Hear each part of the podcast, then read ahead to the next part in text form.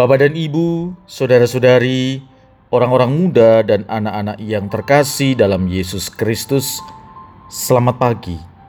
Salam bahagia dan salam seroja untuk kita semua, berkah dalam.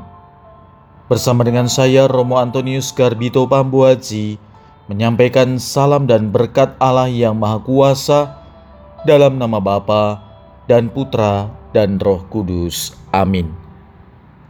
Hari ini Jumat 3 Juli dalam pesta Santo Thomas Rasul. Bacaan pertama dalam liturgi hari ini diambil dari surat Rasul Paulus kepada jemaat di Efesus bab 2 ayat 19 sampai dengan 22. Bacaan Injil diambil dari Injil Yohanes bab 20 ayat 24 sampai dengan 29.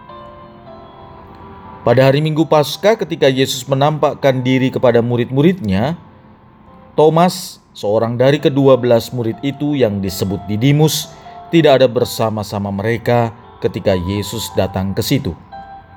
Maka kata murid-murid yang lain itu kepadanya, "Kami telah melihat Tuhan." Tetapi Thomas berkata kepada mereka, "Sebelum aku melihat bekas paku pada tangannya dan sebelum aku mencucukkan jariku ke dalam bekas paku itu dan mencucukkan tanganku ke dalam lambungnya, sekali-kali aku tidak akan percaya.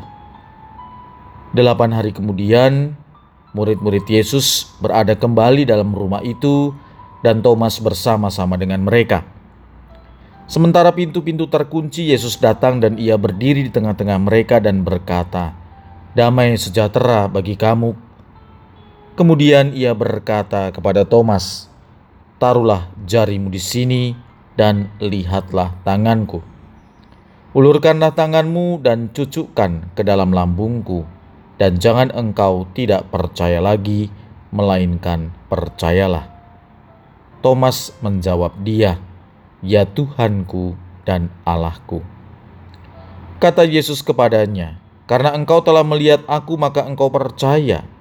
Berbahagialah mereka yang tidak melihat namun percaya. Demikianlah sabda Tuhan, terpujilah Kristus. Saudara-saudari yang terkasih, Injil yang baru saja kita dengar terjadi dalam penampakan Yesus selama dua kali kepada para muridnya. Pada penampakan pertama, Yesus datang dan dia tidak menemukan Thomas. Dan pada penampakan kedua, Yesus datang dan Thomas ada di situ. Seperti dikisahkan dalam Injil, bahwa pada penampakan yang pertama, Thomas tidak mau percaya dengan pemberitaan teman-temannya. Thomas menuntut bukti nyata. Ia hanya mau percaya kalau bertemu sendiri dengan Tuhan dan melihat bekas paku dan mencucukkan jarinya di dalam lambung Yesus.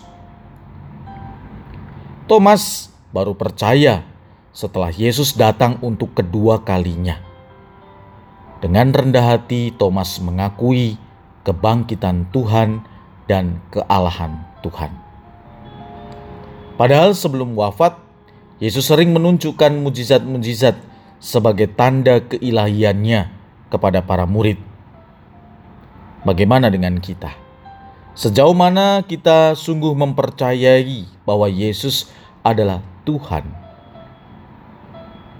Tidak sedikit umat Kristiani yang mengaku percaya kepada Yesus, namun hanya percaya di mulut.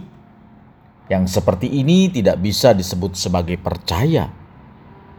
Terkadang kita juga masih meragukan janji Yesus yang terdapat dalam sabdanya.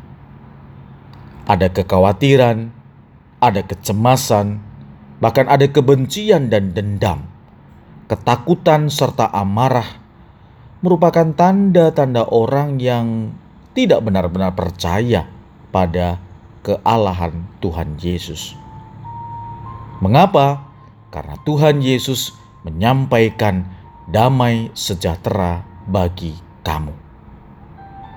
Banyak mujizat yang terjadi dalam hidup kita namun sering kali kita tidak mampu melihat bahwa peristiwa itu sebagai karya Allah Allah yang membawa damai, Allah yang hadir dalam peristiwa, dalam kejadian, dan dalam diri sesama kita.